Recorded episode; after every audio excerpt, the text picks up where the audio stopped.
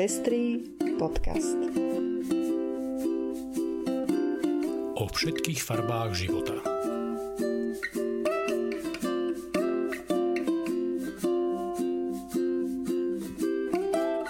Vítame vás pri 99.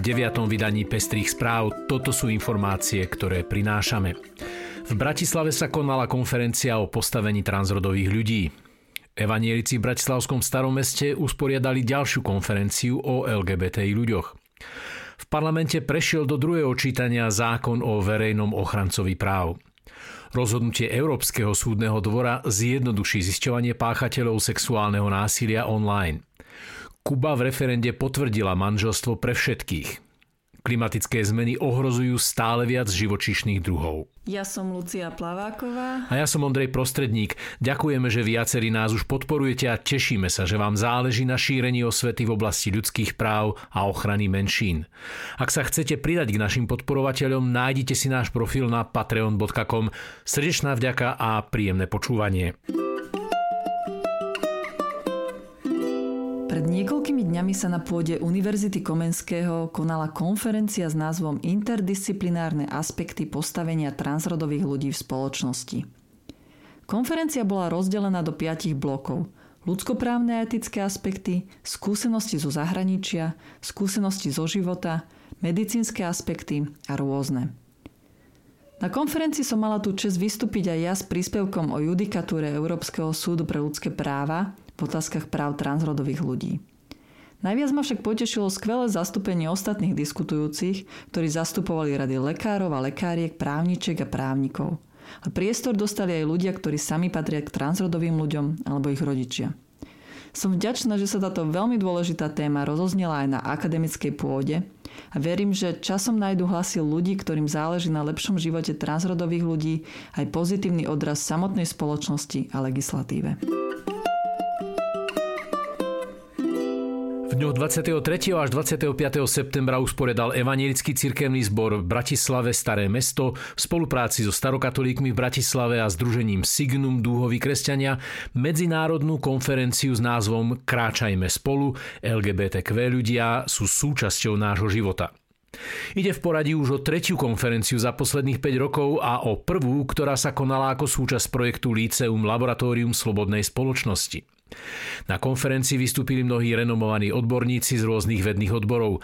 Organizátori vytvorili priestor aj pre biskupov Evangelickej cirkvi, keďže doteraz v Evangelickej cirkvi na Slovensku chýba odborný dialóg medzi teológmi, predstaviteľmi cirkvi a odborníkmi z rôznych oblastí na tému postavenia LGBTQ ľudí v cirkvi a spoločnosti.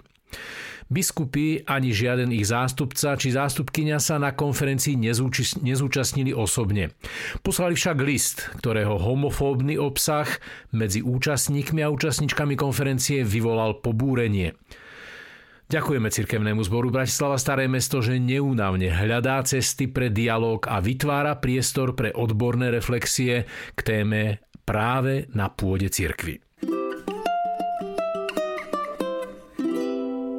Slovenskom parlamente prešiel do druhého čítania návrh ústavnej novely, ktorá by mala zabezpečiť, aby sa už nikdy v budúcnosti neopakovala situácia, kedy nemáme verejného ochrancu alebo ochrankyňu práv. Parlament ani po šiestich mesiacoch nikoho do tejto dôležitej funkcie, ktorá má ochraňovať práva ľudí v komplikovaných životných situáciách, zatiaľ nezvolil. Rozhodovať by sa malo na ďalšej schôdzi parlamentu, ktorá začne 18. oktobra. Nového verejného ochrancu alebo ochrankyňu práv si volia aj v Českej republike. Adeptom na tento post je aj právnik Jakub Kšíš, ktorý je členom konzervatívnej katolíckej cirkevnej organizácie Opus Dei. Odmieta manželstva pre všetkých a aktívne vystupuje proti zákonom, ktoré by párom rovnakého pohľavia dali rovnakú oporu v zákonoch ako ostatným manželom a ich deťom. Je tiež proti interrupciám a vystupuje tiež proti transrodovým ľuďom. Znie to skutočne ako ideálny profil človeka, ktorý má zabezpečovať ochranu základných práv všetkých ľudí bez rozdielu. Však Voči jeho nominácii sa postavila aj iniciatíva Smefer, ktorá v Českej republike presadzuje manželstva pre všetkých. Rozhodnutie Európskeho súdneho dvora o uchovávaní dát spustilo v Nemecku diskusiu o využívaní uložených dát na vyšetrovanie sexuálneho zneužívania detí na internete.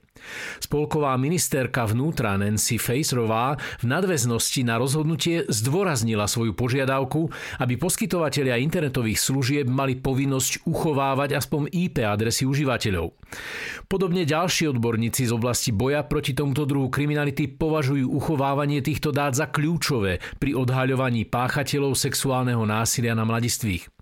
Európsky súdny dvor 20. septembra síce zrušil nemecké rozhodnutie, ktoré umožňovalo uchovávanie širokého spektra údajov o užívateľoch internetu. Zároveň však potvrdil, že uchovávanie špecifických dát nevyhnutných na spätnú identifikáciu páchateľov trestných činov je možné.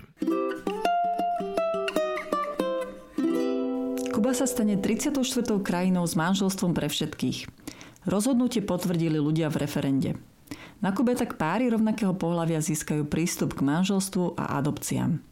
Dôjde aj k ďalším zmenám v oblasti rodinného práva. Povolené budú napríklad aj náhradné materstvo.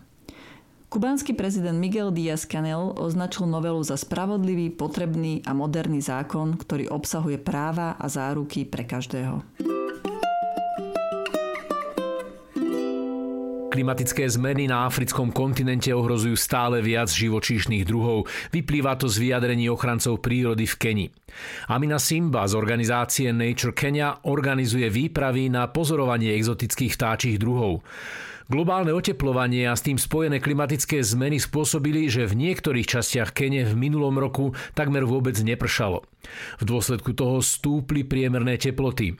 Vtáky sú dobrým indikátorom toho, či je ekosystém v rovnováhe, hovorí Amina Simba. Čím je suchšie, tým menej vtákov sa zdržiava v ich obvyklom biotope. V súčasnosti je na zozname ohrozených vtáčich druhov už 55 položiek.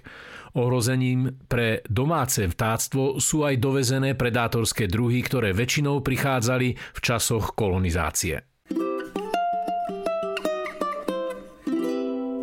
4.10. sa 18.00 uskutoční online diskusia na tému Stratené preklade Čo vieme o ukrajinskej literatúre. Napriek spoločnej hranici s Ukrajinou vieme o jej kultúre stále málo. Najmä o literatúre a jazyku. Na tejto online besede sa hostia pokúsia odpovedať na otázku, prečo sa to stalo.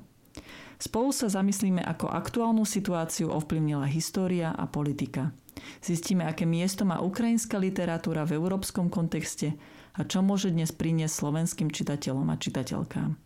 Moderuje Michal Hovorecký. Zaujímate sa o nadchádzajúce komunálne voľby, či dokonca kandidujete a ste z Košíc?